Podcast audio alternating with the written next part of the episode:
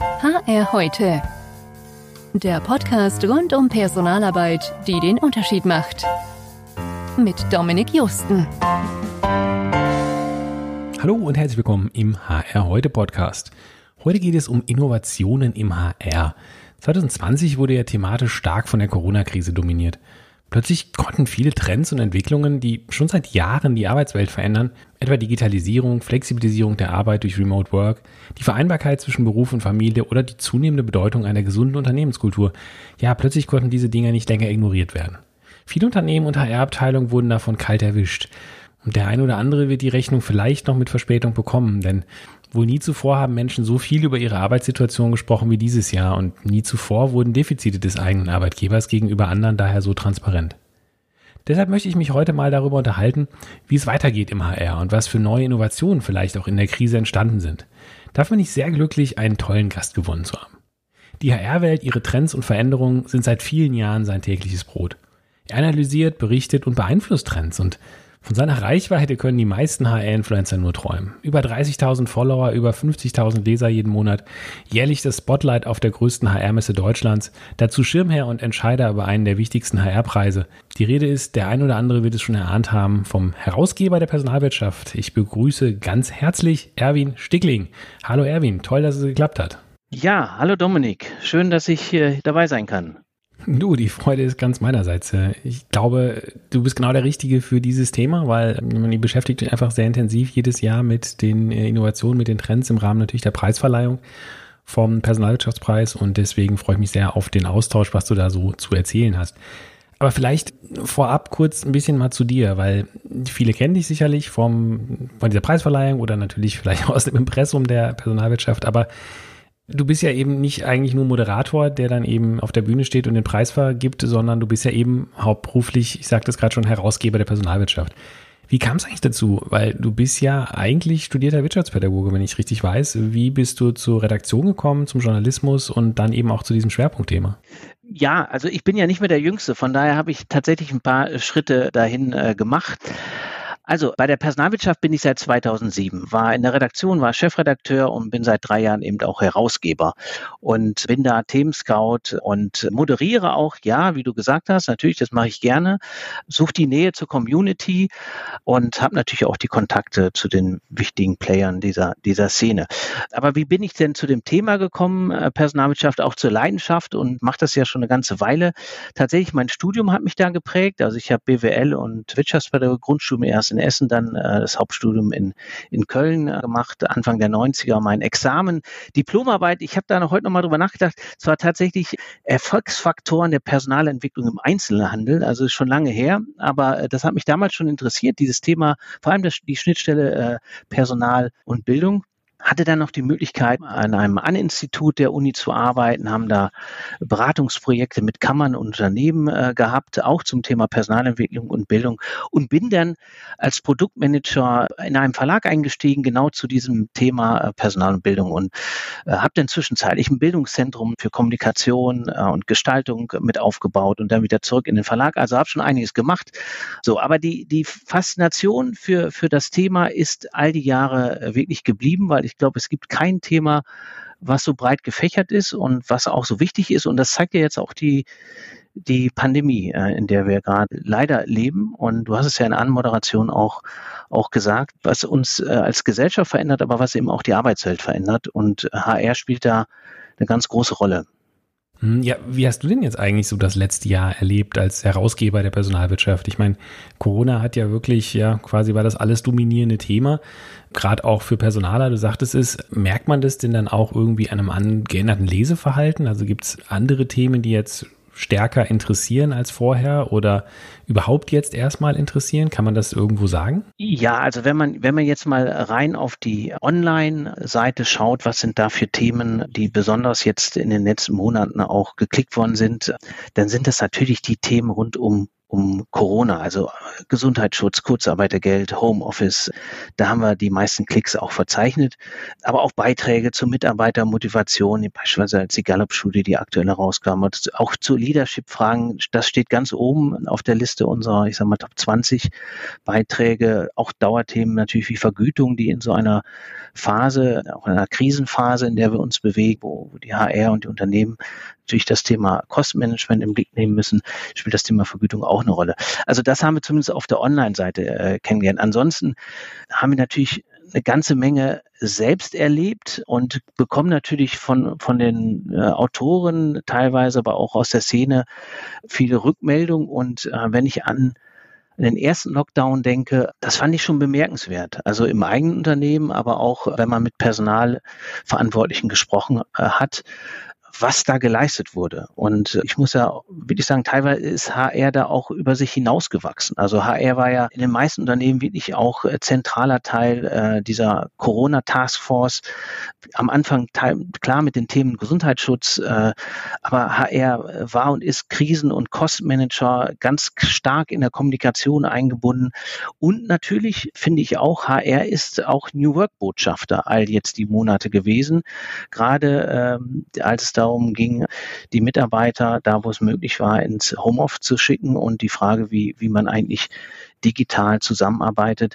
Das sind natürlich zentrale äh, Fragestellungen. Ich finde, HR hat da insgesamt einen guten Job gemacht. Und bei uns war das Besondere, vielleicht das auch nochmal, bei uns war das äh, Besondere, wir sind ja mitten im Lockdown, äh, haben wir ja die verlegerische Heimat gewechselt sind also von äh, vom Walter Scluver Konzern äh, in die FAZ-Welt zum Fachverlag der FAZ gewechselt und haben das sozusagen selbst erlebt, was digital möglich ist. Also das komplette Onboarding, die komplette Austausch war digital und und es hat, hat sehr gut funktioniert. Aber auch hat, es hat deshalb funktioniert, weil die Verantwortlichen sich Mühe gegeben haben, weil sie sichtbar waren und auch viele Dinge anders gemacht haben, als man vielleicht vor dem Lockdown gemacht hat. Und, und das haben wir auch gemerkt, du hast den Preis ja auch angesprochen, bei den, bei den eingereichten Konzepten mit, mit welch Ideenreichtum auch kleine Unternehmen, nur gerade die großen, auch kleine Unternehmen es geschafft haben, ja, das Schiff weiterhin äh, zu steuern und Prozesse wie Recruiting und Onboarding wirklich von heute auf morgen in eine digitale Welt zu überführen. Es wurden Pakete verschickt. Auch wir haben Welcome-Pakete bekommen. Man hat die Leute ja nicht mehr im Büro angetroffen. Also das war schon äh, mit viel Engagement jeweils, ja, war das zu sehen, was, was HR und was insgesamt Unternehmen da geleistet haben. Ja, wir kommen gleich nochmal zum Thema Personalwirtschaftspreis. Ich habe vorher schon mal so eine, eins rausgehört, was ich eigentlich als nächstes fragen wollte, nämlich wie du denn die Entwicklung äh, der Personalarbeit einschätzt jetzt in dieser Zeit. Also ob du es eher siehst, dass äh, Corona eine Kostenbremse ist und damit eher nochmal noch mehr zum Stillstand kommt oder eben umgekehrt eher so ein, ja, ja nicht Inspirationsquelle, aber im Prinzip so, ein, so eine treibende Kraft, die dafür sorgt, dass ja Dinge jetzt auf einmal gehen und geändert und angegangen werden müssen, die vorher irgendwie, ja, man sehr zögerlich behandelt hat. Und ich habe schon so ein bisschen rausgehört, du bist eher so letzteres, also du sagst, es hat auf jeden Fall einen Anschub gegeben, oder? Ja, also die meisten haben die Chance zumindest auch genutzt. Ich meine, wir, wir kennen seit Jahren die Diskussion, äh, dass HR oftmals nicht in den entscheidenden Stellen am Tisch der Entscheider und der Geschäftsführung sitzt. Und, und das war und ist durch die Pandemie jetzt äh, in vielen Unternehmen anders gewesen. HR war und ist gefragt. Klar, das ist jetzt sozusagen ein erzwungener wenn man so will, eine Art erzwungener Feldversuch für vieles, also für Remote Work. Es ist äh, auch ein Beschleuniger in Sachen Digitalisierung. Aber er musste sich in Teilen auch wirklich als, als wirtschaftlicher Krisenmanager äh, beweisen, also gerade in Branchen, die wirklich wirtschaftlich hart getroffen sind die Pandemie hat ja jetzt auch nochmal da in den Branchen, die vor Corona schon, schon, äh, wo die Geschäftsmodelle schon im Banken waren, hat ja auch nochmal, auch da diesen Blick nochmal geschärft. Ja, was ist zukunftsfähig? Ja, und hat auch diese Frage nach der digitalen Transformation nochmal deutlich stärker äh, in den Blick nehmen müssen. Und also äh, da, da glaube ich schon, dass HR hier äh, gute Arbeit geleistet hat. Mhm, okay, ja, das freut mich ja, dass du da grundsätzlich schon mal eine positive äh, Bestandsaufnahme hast. Meine Beobachtungen sind so ein bisschen durchwachsen, ja, also die, die vorher schon grundsätzlich dabei waren, die sind auch jetzt wieder vorne mit dabei und manche haben auch nach wie vor sitzen alles aus und warten, dass es vorbei ist. Aber das ist ja schon mal positiv und würde mich total freuen, wenn du hast sicherlich da noch eine breitere Sicht, wenn das tatsächlich auch so ist und ja jetzt endlich Bewegung reinkommt in viele solche Themen aus dem New Work, Remote Work, ähm, Führungskräfte-Themen, die ja nun wirklich überfällig waren in vielen ähm, Personalabteilungen. Ne? Ja. Also fairerweise, äh, Dominik, fairerweise muss man natürlich auch sagen, diese, diese, vor allem dieser erste Lockdown hat natürlich auch Defizite offengelegt. Also einige mussten jetzt auch nochmal einen Zahn zulegen, weil sie auf einmal festgestellt haben, okay, wir haben, wir haben in Sachen Digitalisierung vielleicht unsere Hausaufgaben nicht so gemacht. Und andere Unternehmen, die vorher investiert haben, kommen da jetzt relativ einfach dadurch. Also beispielsweise eine digitale Personalakte, so ein, so ein Dauerthema. Du kennst es ja auch. Ja. Die, die vorher eine digitale Personalakte schon hatten, für die war es deutlich einfacher.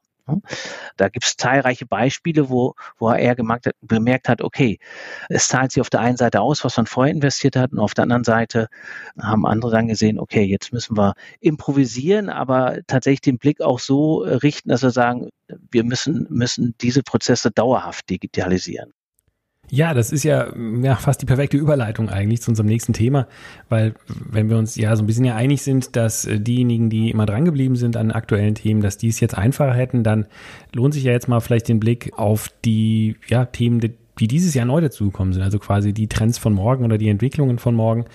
Und damit lass uns doch mal so ein bisschen über den Personalwirtschaftspreis reden. Der wurde ja jetzt vor ja, knapp vier Wochen wieder verliehen im Rahmen der Zukunft Personal Europe. Dieses Jahr ja eben äh, virtuell wie die ganze Messe.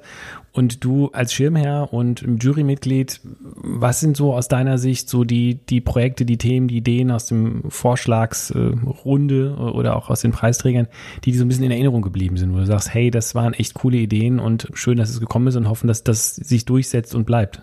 Ja, also zunächst einmal hat es uns wirklich gefreut, dass wir so viele Einreichungen bekommen haben. Auch das war ja in diesem Jahr überhaupt nicht selbstverständlich. Also wir haben die Frist natürlich äh, ein wenig verlängert, aber wir haben mit 80 Einreichungen das Vorjahresniveau erreicht gehabt und und das war für uns schon mal wirklich nicht nur Erleichterung, sondern auch ein Zeichen äh, zu sehen. Bei all dem Krisenmanagement, äh, den HR macht, hat HR auch nach wie vor den Blick für, für Projekte, die tatsächlich Innovationen anstoßen, die auch nachhaltig Personalarbeit verändern wollen. Also das hat uns erstmal sehr gefreut.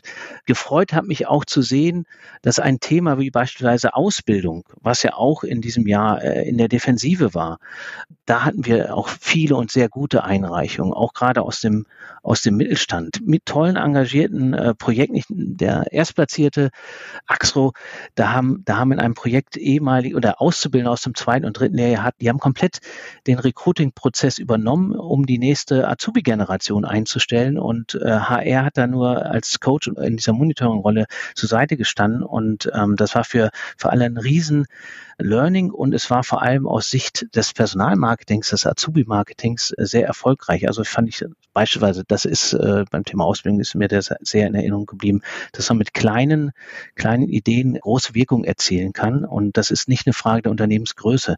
Insgesamt auch, auch das hat sich in diesem Jahr nochmal tatsächlich gezeigt. Gute HR-Arbeit ist wirklich nicht abhängig von der, von den Ressourcen. Also wie groß ist eine Personalabteilung? Wie groß ist ist ein Unternehmen. Also wir hatten sehr, sehr gute äh, Bewerbungen auch aus dem Mittelstand. Auch die Finalisten waren, es waren nicht nur die ganz Großen. Auch der öffentliche Dienst hat ja im letzten Jahr schon äh, gezeigt, wie gut er im HR teilweise unterwegs ist. Auch in diesem Jahr. Wir haben beispielsweise mit der Uniklinik äh, Hamburg-Eppendorf die, äh, die in zwei Kategorien vorne dabei waren. Da, da zeigt sich, dass auch da das Thema ähm, Attraktivität durch gute Personalarbeit tatsächlich auch entwickelt werden kann. Also Attraktivität als Arbeitgeber durch gute Personalentwicklungskonzepte, das ist wirklich äh, auch in, in solchen Organisationen, also gerade im Gesundheitswesen ja auch äh, sehr, sehr wichtig. Wir haben, wir haben auch das Thema New Work, was wir in den letzten Jahren ja sehr stark bei den Wissensarbeitern äh, immer wieder verortet haben und, und in den Büros und in IT-Firmen und in den Beratungshäusern. Das war ja lange Zeit weit weg von irgendwelchen Werkshallen und auch da haben wir du hast es, glaube ich, auch gesehen, das Beispiel Berliner Stadtreinigungsbetriebe BSR in Sachen Leadership, die es auch äh, geschafft haben. Die haben ja den, den in dieser Kategorie gewonnen das Thema äh, flexible Arbeitszeitmodelle, Partizipation in der Art und Weise, wie man, wie man selbst im Team auch seine, seine Arbeitszeiten so steuern kann, dass A, die Leistung nicht, nicht darunter leidet, sondern ganz im Gegenteil und B, man auch äh, sagen kann, auch in einem Schichtbetrieb ist, ist Work-Life-Balance möglich. Also das waren so ein äh, paar sehr positive Ansätze und ich hatte es vorhin ja schon mal genannt, das Thema Digitalisierung im, im Recruiting und Onboarding. Jetzt mal ein extremes Beispiel, die, die Deutsche Bahn, die im Jahr ja eine Kleinstadt rekrutiert, als Zielvorgabe über 20.000 Mitarbeiter und die mussten ja auch von heute auf morgen mussten sie ihre, ihre kompletten Prozesse und, und Aktionen ja digitalisieren und haben das innerhalb kürzester Zeit gemacht und das war auch sehr beeindruckend. Also die haben ohne Bewerber in dem Maß, wie es vorher der Fall war, sie persönlich zu sehen, haben die das über digitale Prozesse, über Videokonferenzen haben die Recruiting und Onboarding auf, auf gleichem qualitativen und aber auch insbesondere auch vom, von der Zielsetzung der 20.000 einzustellen, haben sie geschafft. Und insgesamt, das vielleicht nochmal abschließend, das Thema Digitalisierung war schon, war schon stark in diesem Jahr. Ja, mir ist ja in dem Zusammenhang auch noch das äh, Projekt von der UKE, glaube ich, in Erinnerung geblieben. Das Thema Onboarding mit 360 Grad Rundgang, was ja schon oft immer mal wieder diskutiert wurde und äh, jetzt hier offenbar ja durchaus erfolgreich umgesetzt äh, wurde. Das war schön zu sehen. Eine Initiative eines Einzelnen äh, im Unternehmen hat eine Idee, kann andere begeistern, setzt es um und hat auf einmal diese Breitenwirkung. Das ist ja auch schön zu sehen. Ne? Also es muss nicht immer ganz groß gedacht werden. Ne?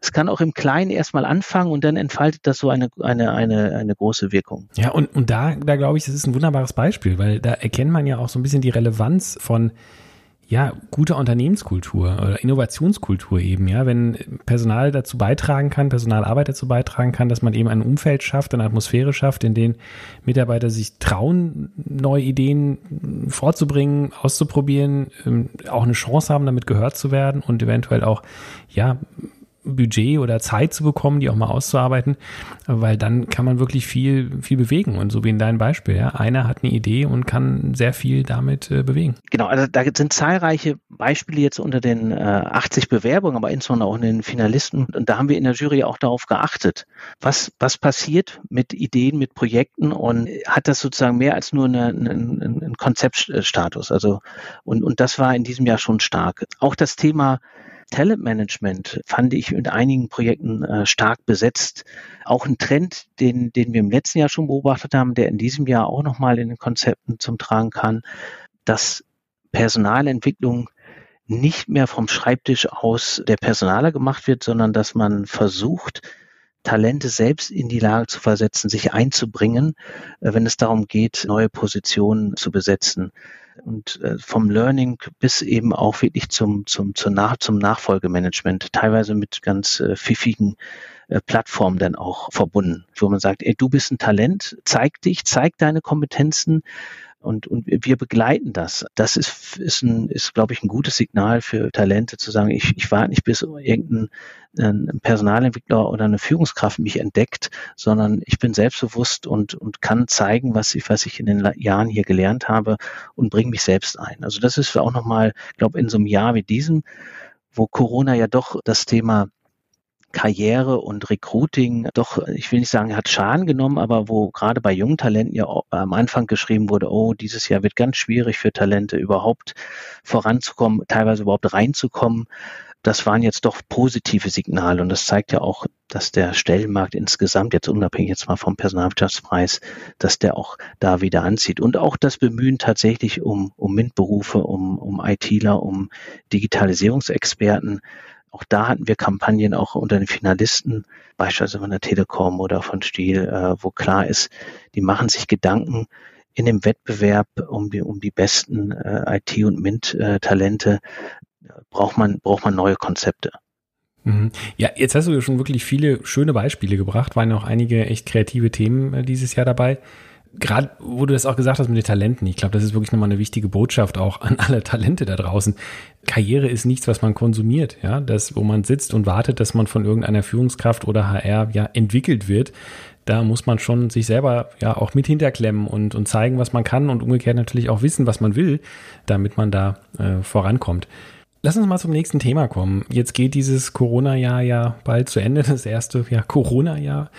Zum Glück mit positiven Botschaften, ja, was die Impfstoffentwicklung angeht, so dass ja so mindestens eine leise Hoffnung gibt, dass es nächstes Jahr irgendwo wieder zurück zu, ja, zu was eigentlich, zur alten Normalität gibt. Äh, wie siehst du das? Äh, werden wir jetzt dann, sobald es mit dem Impfstoff und so weiter klappt, alles wieder einfach so weitermachen wie vorher, also mit Präsenzpflicht und Kernarbeitszeit und äh, allem, was man halt so kannte? Oder wird sich die Veränderungen, die man jetzt dieses Jahr ja zwangsweise machen musste, werden die sich langfristig durchsetzen, weil doch viele auch gemerkt haben, ja, eigentlich funktioniert es ja schon. Es bricht nicht alles zusammen, wenn man im Homeoffice ist und die Leute sind glücklich und erfolgreich trotz allem. Wie siehst du das? Das ist jetzt die Glaskugel. Also ich sag mal, historisch gesehen verändern Krisen ja in so einem Ausmaß, wenn man jetzt von Krise spricht, äh, Gesellschaften ja schon nachhaltig. Auch darüber wurde ja in den Feuilletons und anderen Kanälen ähm, berichtet und auch äh, historisch der Blick auf, auf so eine, eine, ja, auf eine Pandemie äh, gerichtet und, und, und endlich, letztendlich haben alle gesagt, es wird sich ändern, es wird sich auch nachhaltig ändern. Was das für die Arbeitswelt heißt, kann man in Teilen äh, sehr gut, glaube ich, voraussagen, in anderen Teilen nicht.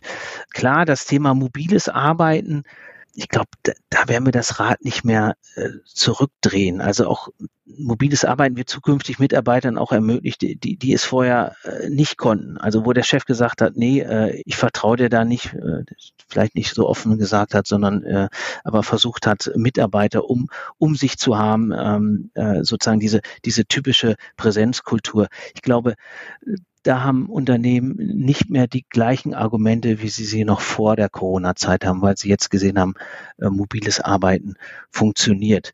Also da wird es hybride Arbeitsmodelle geben, wobei der Hauptarbeitsort, glaube ich, für die meisten Beschäftigten, wenn es Corona wieder zulässt, auch das Büro oder die Wegshalle bleiben wird. Aber hybrides Arbeiten ist, glaube ich, das, was dann nachhaltig bleibt. So und äh, auch die Meeting. Ich glaube, das wollen ja auch viele. Bitte? Ja, also diese Trennung zwischen Beruf und, und Privatleben, klar, manche finden es super im Homeoffice, aber ich glaube, viele gibt es auch, die gerne auch mal so zum Abschalten das Büro hinter sich lassen wollen und dann sagen, ja, das war's jetzt für heute. Ja, ja, also es, also ich glaube, das Homeoffice, weil wir es ja jetzt schon relativ lange machen, es wird nicht glorifiziert äh, unnötig und genauso wenig wie das äh, Büro jetzt verdammt wird. Was die Einschätzung der Produktivität angeht, ist ganz interessant. Äh, die Arbeitnehmer, die Beschäftigten sagen, sie arbeiten eigentlich im Homeoffice produktiver. Das kann ich selbst auch bestätigen. Ich habe jetzt jüngst, gestern, vorgestern war, war in der FAZ ein Bericht bei einer Studie ähm, von der Stiftung Familienunternehmen. Da haben doch insbesondere der Mittelstand hat hat da eine andere Einschätzung. Also die sagen, also im Homeoffice gibt es keine Produktivität. Produktivitätssteigerung, sondern ist, ist in, in Teilen auch gesunken.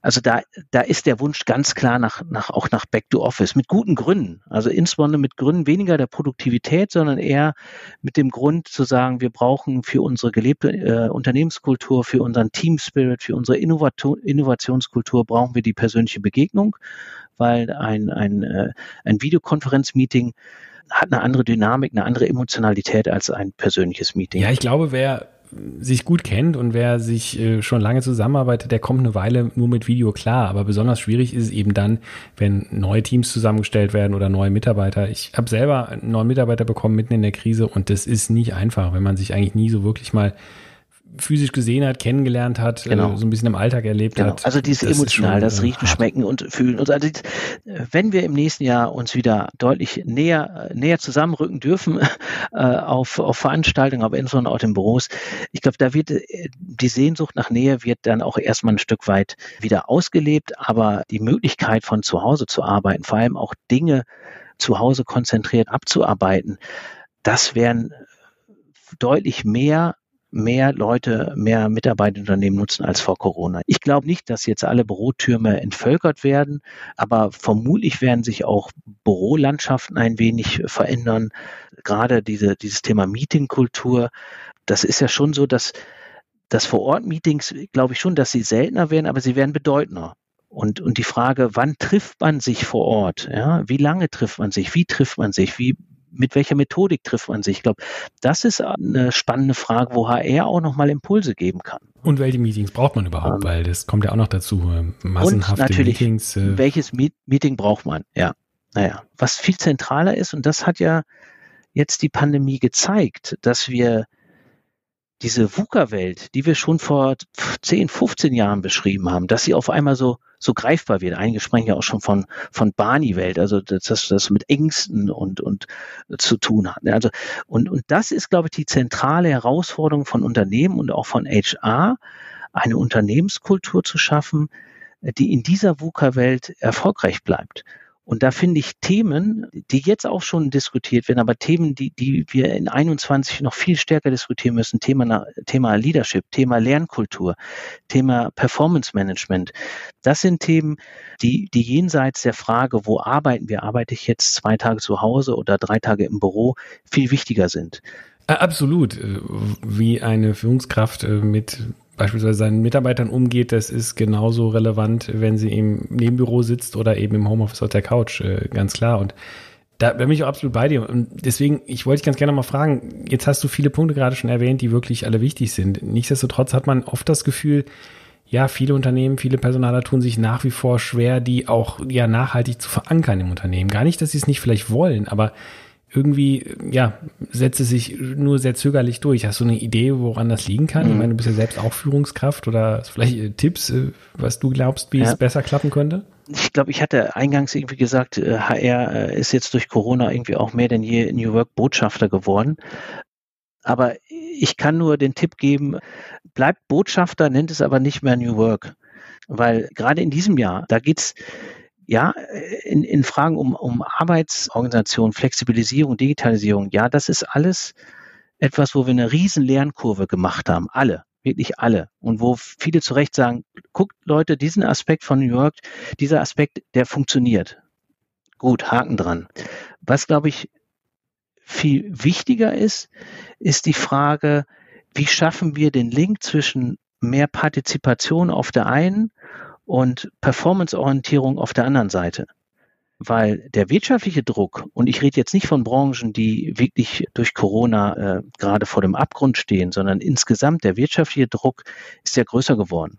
Die, die Erwartung, dass man in der Transformation schneller wird, dass man die Geschäftsmodelle äh, schneller umstellt, das ist ja alles größer geworden. So, deshalb dieses Thema Performance sollte HR nochmal stärker in den Blick nehmen und das verbinden tatsächlich mit neuen Formen der, der Art und Weise, wie Mitarbeiter sich einbringen. Und weil ich glaube, wenn man als HRler in ein Geschäftsführungsmeeting geht, würde ich als Argumentation nicht anfangen, wir müssen New Work machen, weil das machen andere erfolgreiche Unternehmen auch, sondern ich würde dort tatsächlich mit, mit Erfolgskennziffern, mit Performance-Zahlen angehen. Und, und interessanterweise kommt ja jetzt gerade wieder so ein bisschen Bewegung in diese Performance-Diskussion.